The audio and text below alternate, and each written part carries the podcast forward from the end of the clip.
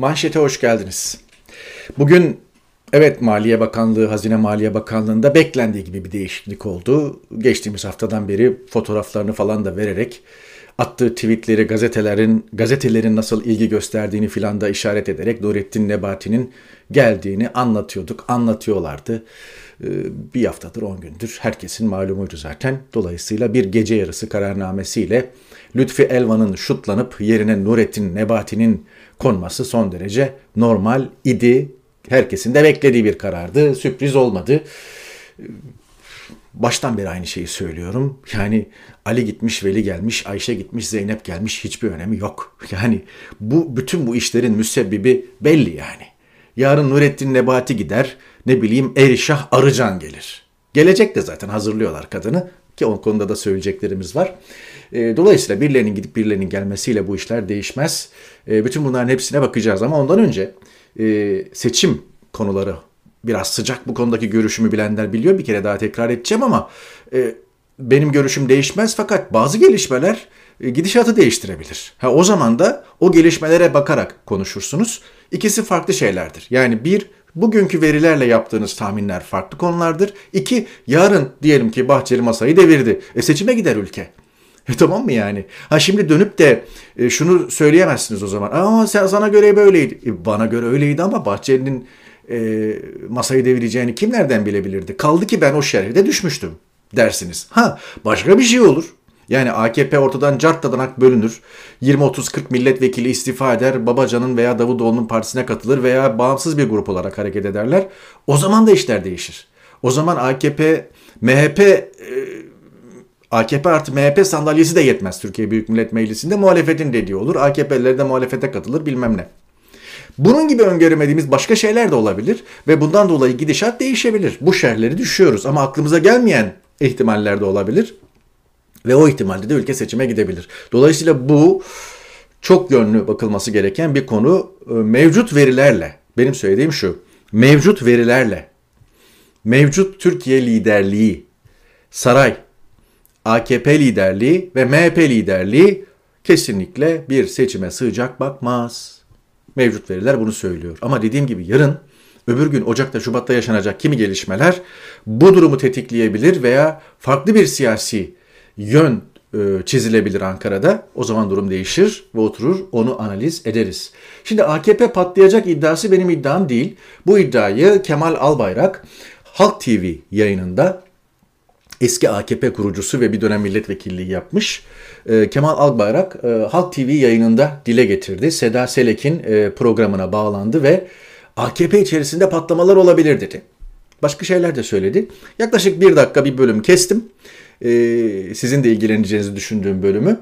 O bölümü birlikte izleyelim. Bu yayın dün oldu. 1 Aralık e, çarşamba günü oldu.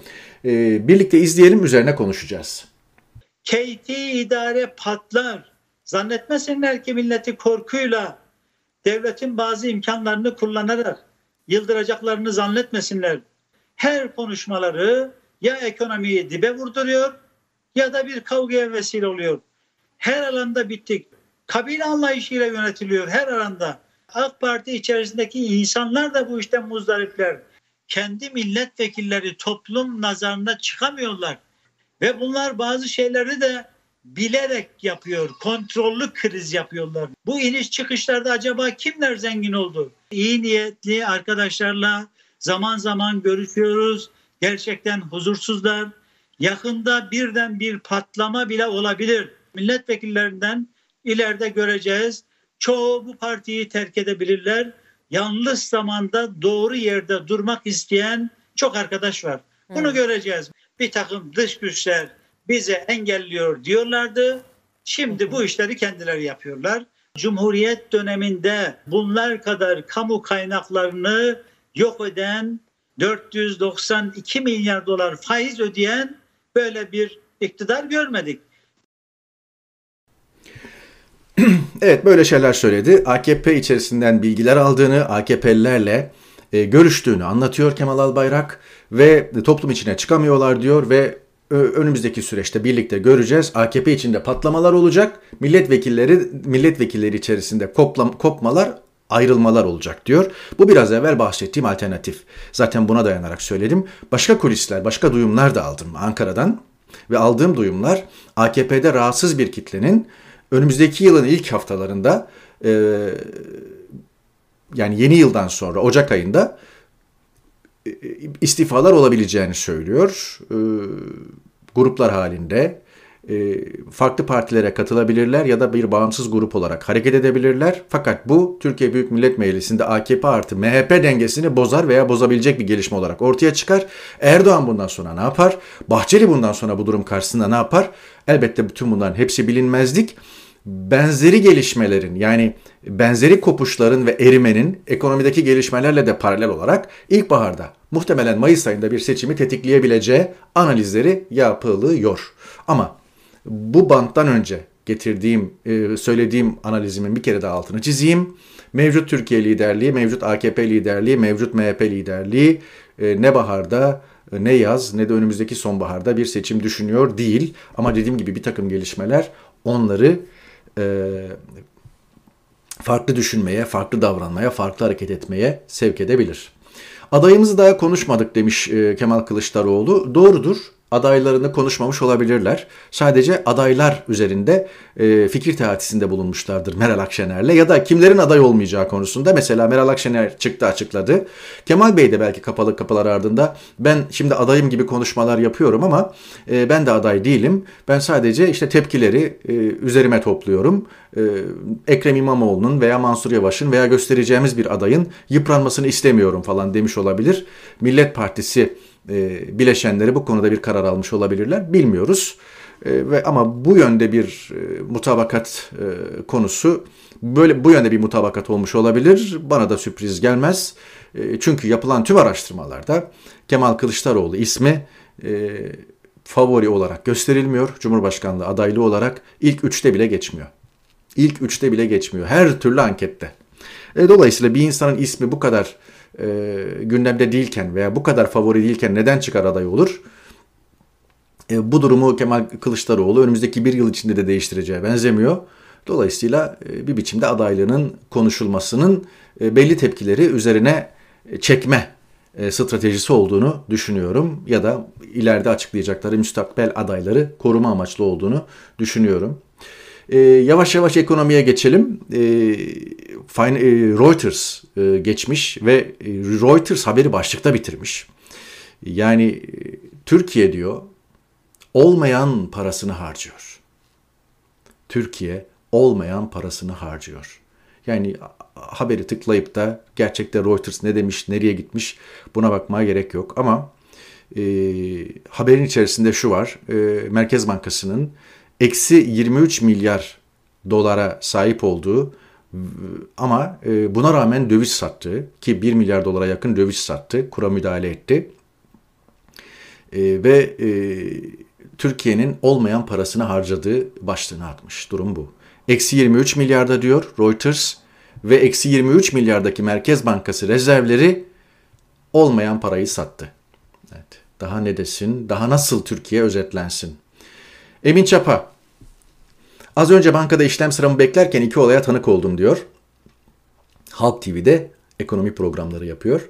Kiralık kasa soran bir müşteriye boş, kazamı, boş kasamız yok yanıtı verildi ki dün hatırlayın Özgür Düşünce programında Eser Karakaş ve İbrahim Öztürk'ün bu konuyu konuştuklarını e, anlatmıştım. E, Emin Çapa tanıklığı da enteresan oldu. Tam bunun üzerine geldi. Kiralık kasa soran bir müşteriye boş kasamız yok yanıtı verilmiş. Yani bankalardaki kiralık kasalar kapışılmış. Herkes kiralık kasada bir şey saklıyor ya da kasada ya da evindeki kasada bilemiyorum. Bir emekli hesabındaki TL'yi dövize çevirdi. İnsanlar bu seviyeden hala döviz alıyor çünkü iktidara güvenmiyor demiş. Bir başka sosyal ağlarda rastladığım caps kemik satılıyor efendim. Kredi kartıyla etinden sıyrılmış kemik alıyorlar. Yoksulluk manzaraları demiş Artı TV. Göğüs kemik kilo bir buçuk, çorbalık kilo üç buçuk. Kemik satın alıp kemiği kaynatıp çorba yapıyor insanlar kredi kartıyla. Et alamayan yurttaş evine yalnızca kemik götürüyor. O arada Bolu Belediyesi'nin son derece tartışmalı belediye başkanı Tanju Özcan faiz indirme noktasında noktasında yasaklı bir kelime. Faiz indirme politikasında değiştireyim. Sayın Cumhurbaşkanı'na destek vermiş efendim. Sayın Cumhurbaşkanımızın en yakın silah arkadaşı olarak görev almaya hazırım. Gerisini okumayayım. CHP'de idare ediyor işte bu insanları. Tuhaf yani gerçekten.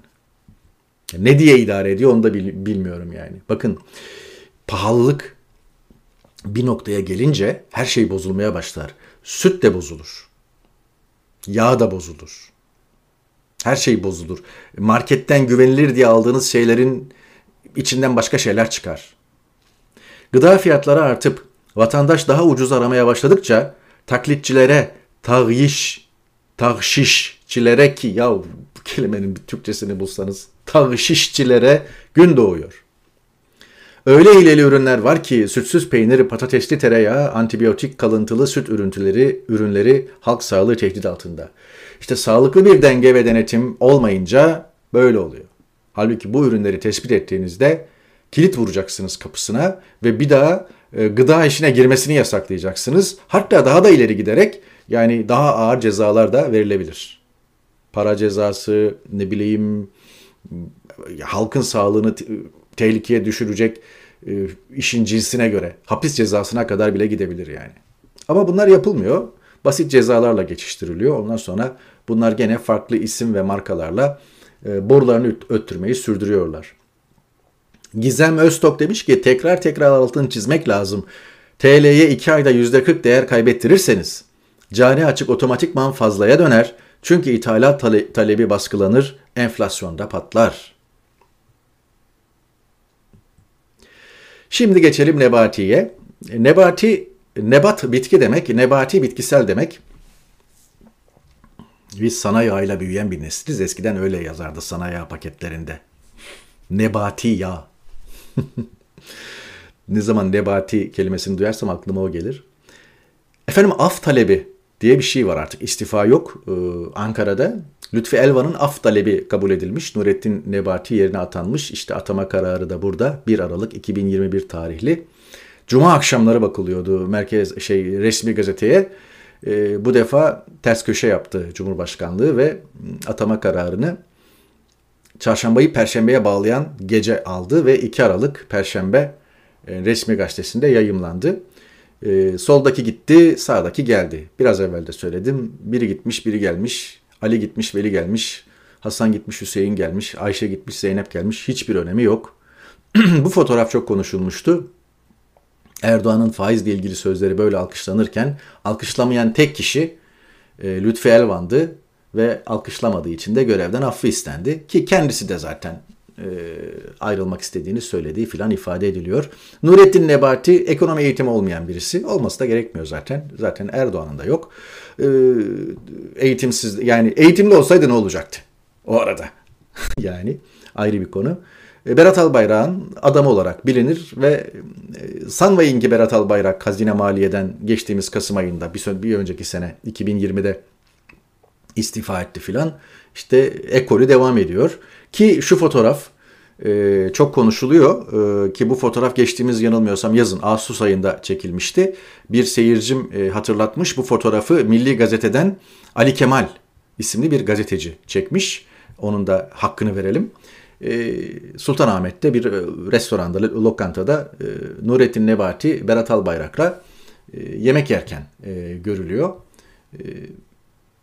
E, o zaman Hazine Maliye Bakan Yardımcısıydı Nurettin Nebati ve Berat Albayrak içeriden bilgileri Nurettin Nebati aracılığıyla alıyordu. Şimdi doğrudan alacak. Yani doğrudan bakan e, Berat Albayrak'a bağlı bir isim.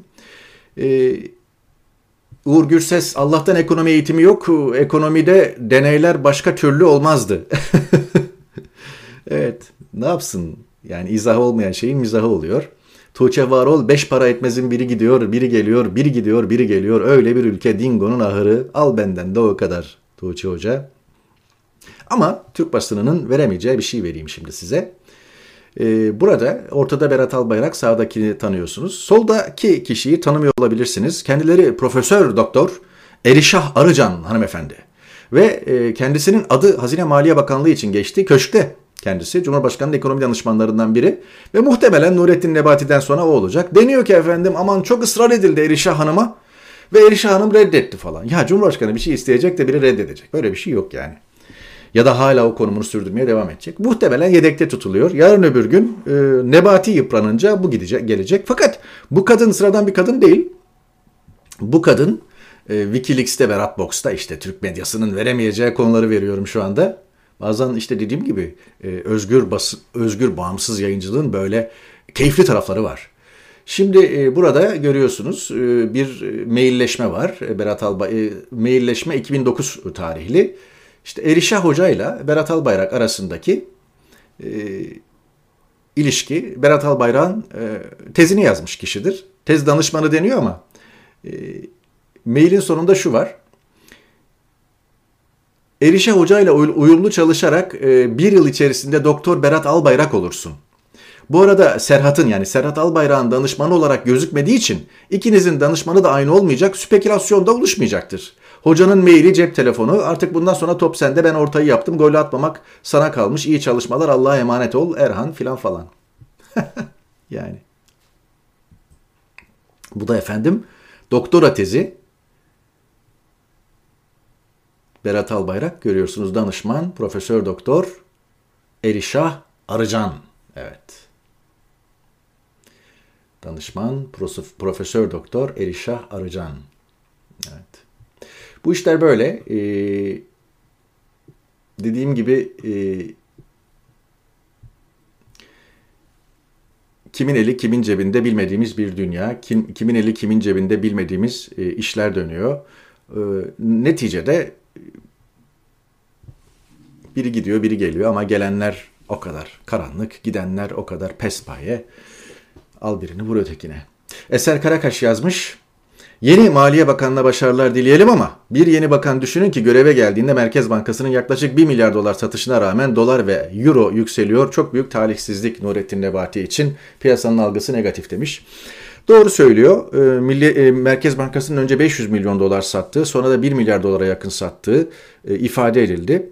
E, bir anlamda Merkez Bankası yani meydan başıboş değil. Bakın işte biz e, Türk lira e, yani e, meydan boş başıboş değil, Türk lirası sahipsiz değil. Bakın işte biz varız, müdahale ediyoruz demeye getiriyor. Bu yönüyle böyle bir mesaj kaygısı taşıyor olabilir ama piyasaların durumu gerçekten kronik ve kısa orta vadede e, düzelmeyeceği de satın alınmış durumda. Mevcut idare, mevcut yönetim, mevcut e, politikalarla burnunun dikine gitmeye devam ettiği sürece de bu durum değişmeyecek. E, yurt içi dengeler açısından da değişmeyecek yurt dışı dengeler açısından da değişmeyecek. Zira durumu değiştirecek hiçbir işaret yok. Erdoğan dünyanın ve ekonominin tersi yönde e, konuşmaya, açıklamalar yapmaya devam ediyor ve yaptığı her konuşma, her açıklama e, dövizi zıplatıyor. Ee, insanlar 12 buçuk 12 buçuğa inince dolar gitti döviz aldı haklı olarak ee, ve e, yine Merkez Bankası'nın grafiklerine bakıldığında Merkez Bankası'nın kamu bankalarını düşük faizle fonladığı görülüyor ve kamu bankaları o parayı çevirip e, karlarına kar katıyorlar. Yani bu iniş çıkışlardan biraz evvel Kemal Albayrak'ın söylediği gibi AKP kurucusu birileri zengin oluyor, birileri zengin olmaya devam ediyor. Bir de işin böyle bir yanı var. Merkez Bankası döviz satarak müdahaleyi denedi başlığını atmış Dünya Gazetesi. Doğru bir başlık. O arada e, Milli Eğitim Şurası açılış töreninde dün konuştu Cumhurbaşkanı ve öğretmenlik meslek kanununu meclise sunacaklarını açıkladı. O arada sözleşmeli öğretmenlerin de ağzına bir parmak bal çaldı. Fakat sözleşmeli öğretmenliğin ve kadrolu öğretmenliğin devam edeceği sinyalini verdi ayrı bir konu. Bunlar seçimin ayak sesi değil topyekün seçime gidiş demiş kamuoyu araştırmacısı Metropol'ün e, sahibi e, Özer e, Sencar. Şimdi muhalefetin söylem ve reklamlarına bu gözle bir daha bakın isterseniz diyor. Yeni attığı tweette de bugün attığı tweette de Özer Sencar son günlerde hükümetten gelen açıklamalar topyekun bir seçime gittiğimizi gösteriyor diyerek tekrar etmiş önceki görüşünü. İktidar seçimi mutlaka kazanma gayreti içine görünmüyor. Kaz- kazanma gayreti içine girmiş görünüyor. Muhalefet ise seçim sonuçlarıyla ilgili olarak aşırı iyimser görünüyor. Ekonomi yönetimiyle seçim yönetimi farklıdır demiş görüşlerini tekrarlayarak. Evet bu ve benzeri görüşler baharda seçim İlkbaharda seçim, Nisan-Mayıs aylarında seçim alameti çokça var deniyor. İşte Ne bileyim bu öğretmenlere verilen müjde. Şimdi asgari ücrette bir artış yapılacak. Onunla ilgili verilen müjde vesaire. Bu tür şeylere bakarak buna e, ben bunlara çok fazla prim vermiyorum. E, bunun toplumsal gazı alma e, çalışması çalışmaları, işaretleri olduğunu düşünüyorum. Sadece siyasetteki bir takım hareketlenmeler veya siyasetteki bir takım değişiklikler, işte AKP'nin patlaması, birilerinin AKP içinde e, azımsanmayacak sayıda milletvekilinin istifası, MHP'nin masayı devirmesi gibi gelişmelerin ancak seçimi tetikleyeceğini düşünüyorum. Onun dışındaki bu, bu yönde bir gelişme olmazsa seçim olmaz bana göre. O arada Sedat Bozkurt dün akşam e, kulisi patlattı. E, gecenin haberi Cumhurbaşkanı Erdoğan Bülent Arınç'ı saraya davet etti. Baş başa bir buçuk saat görüştüler. Arınç görüşmeden hayli keyifli ayrılmış diyor. Gerçekten de öyle olmuş. Sedat Bozkurt çok e, güçlü bir e, kulis almış. Doğru bir kulis almış. E, Ece Göksedef'e konuşmuş Arınç. Cumhurbaşkanı Erdoğan'la görüşmesinin çok olumlu ve dostane bir şekilde geçtiğini söylemiş. Arınç belli ki bunu istiyordu yaptığı çıkışlarla ki zaten şunu söylemişti BBC Türkçe'ye birkaç gün önce. Burada da değinmiştik. E, elbette bana karşı söylenmiş sözlerden dolayı kendisinden bir helallik dilerim, beklerim demişti. İki gün sonra köşkten randevu geldi. Saraydan pardon. E, saraydan randevu geldi. Çok da mutlu olmuş Arınç. İstediği buydu zaten. Yani kabule karin olmak. Erdoğan randevu versin gidelim görüşelim falan filan. Tabana mesaj, dosta düşmana mesaj. Yoksa e, bir hakikat arayışı yok yani. E, hatta mesela şöyle laflar da söylemişti bir kere daha. Yani tehdit de vardı. E, AKP Genel Başkanlığı görevini e, yürüten Erdoğan'a muhalefet etmemek gibi bir iştihatta bulunduğunu belirtmiş geçmişte. Beni daha fazla zorlamasınlar demiş. Yani ona karşı hiçbir zaman rakip olmayacağım diye bir iştihatta bulundum. Beni fazla zorlamasınlar çünkü iştihatlar zaman zaman değişebilir. Yani beni zorlamasınlar açtırmasınlar işte şeyi söyletmesinler kötüyü kutuyu falan hikayesi yani açtırmasınlar kutuyu söyletmesinler kötüyü. Bu da etkili oldu tabii. Yani bir özür bekliyordu. Aynı zamanda iştahatlar değişebilir, farklı konuşmaya başlayabilirim, muhalefete geçebilirim falan gibi de böyle abaldından sobayı gösterdi. İki gün sonra köşkten, saraydan randevu geldi. Hep de köşk diyorum ya, eski alışkanlık. İzzet Özgenç, mühim bir ceza hukukçusudur, profesör doktor. 15 Temmuz darbesine teşebbüs suçuna iştirak eden kişiler hakkında açılan davaların görüldüğü mahkeme önlerinde kalabalıkların toplanmasını ve sanıklara koro halinde hakaret edilmesini sağlayan bu olaylar karşısında duyarsız kalan ilgililerin tek amacı vardı. Gerçekten suçlu olanlarla olmayanlar arasındaki ayrımı güçleştirerek yargılanan ve gerçekten suçlu olan kişilerin yarın mağdur edildikleri izlenimi oluşturacak şekilde ortalıkta dolaşmasına zemin hazırlamak. Yani çamurat izi kalsın ve bunda da başarılı oldular diyor çamurat izi kalsın ve bunda da başarılı oldular. Ayıkla pirincin taşını her gün yüzler, yüzer yüzer, yüz ellişer, yüz ellişer, iki yüzer, iki yüzer insanlar toplanıyor.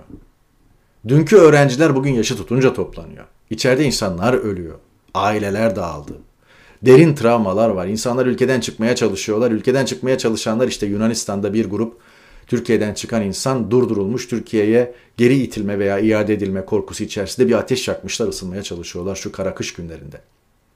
Ağır travmalar yaşanıyor ve millet tabii nihayet e, mutfağına ateş düşünce 5-6 yıl, 7 yıl sonra, 8 yıl sonra uyandı. Evet dedi ya bize gerçekten demokrasi lazımmış, hukuk lazımmış, düzgün bir idare lazımmış falan maalesef iş işten geçti. Hala da dokunamıyorlar yani. Yani hala da. Yani Nurettin Nebati'nin Berat'la fotoğrafını veremiyorlar, başkalarıyla fotoğrafını veriyorlar. Erişah Arıcan işte ismi geçiyordu falan diyorlar ama işte Erişah Arıcan'ın nasıl Berat Albayrak'a tez danışmanı olduğu, nasıl Berat Albayrak'ın hazırlanmış, yazılmış, yazdırılmış tezlerle doktorasını verdiği falan bunlar konuşulamıyor. Ama işte mağdurlar, cezaevindeki tutuklular, ya da bir biçimde yaftalanmış tırnak içinde söylüyorum insanlar hakkında atıp tutmak serbest. Manşeti kapatırken e, Covid ile alakalı bir gelişmeyi paylaşacağım. Oxford AstraZeneca aşısı nadir kan pıhtılaşmasına yol açıyor. İddiası İngiltere'de son derece önemli tartışılıyor. Yani e, Oxford AstraZeneca aşısı olup e, beyindeki kan pıhtı, pıhtılaşması neticesi hayatını kaybeden 70'in üzerinde insandan bahsediliyor. Araştırma yapılmış. E, kandaki trombosit faktör 4 adlı bir proteini çekebiliyormuş. Kasa zerk edilen e, Oxford AstraZeneca aşısı kan dolaşım, dolaşımına sızarak. Nadir vakalarda e, bağışıklık sistemi trombosit faktör 4'ü virüsle karıştırabiliyor ve saldırması için antikorları salıyor. Antikorlar trombosit faktör 4 ile birleşip kan pıhtılaşmasını tetikliyor demiş. Böyle böyle etkiler çıktı. İngiltere'nin büyük bir çoğunluğu Oxford AstraZeneca aşısıyla aşılandı. Ben dahil iki doz. E, fakat bundan ölen insanlar var, rahatsızlanan insanlar var, pıhtı atan insanlar var. Böyle de bir durum var. Evet. O arada hastaneden ilk kare Kadir İnanır ayakta görüldüğü gibi tedavisi devam ediyor. Pamukkale Üniversitesi Hastanesi'nde beyin ameliyatı geçirmişti. İyileşiyor deniyor. Bir arkadaşı bu fotoğrafı sosyal ağlardan paylaşmış. Bir kere daha biz de Kadir İnanır'a büyük geçmiş olsun dileyelim efendim.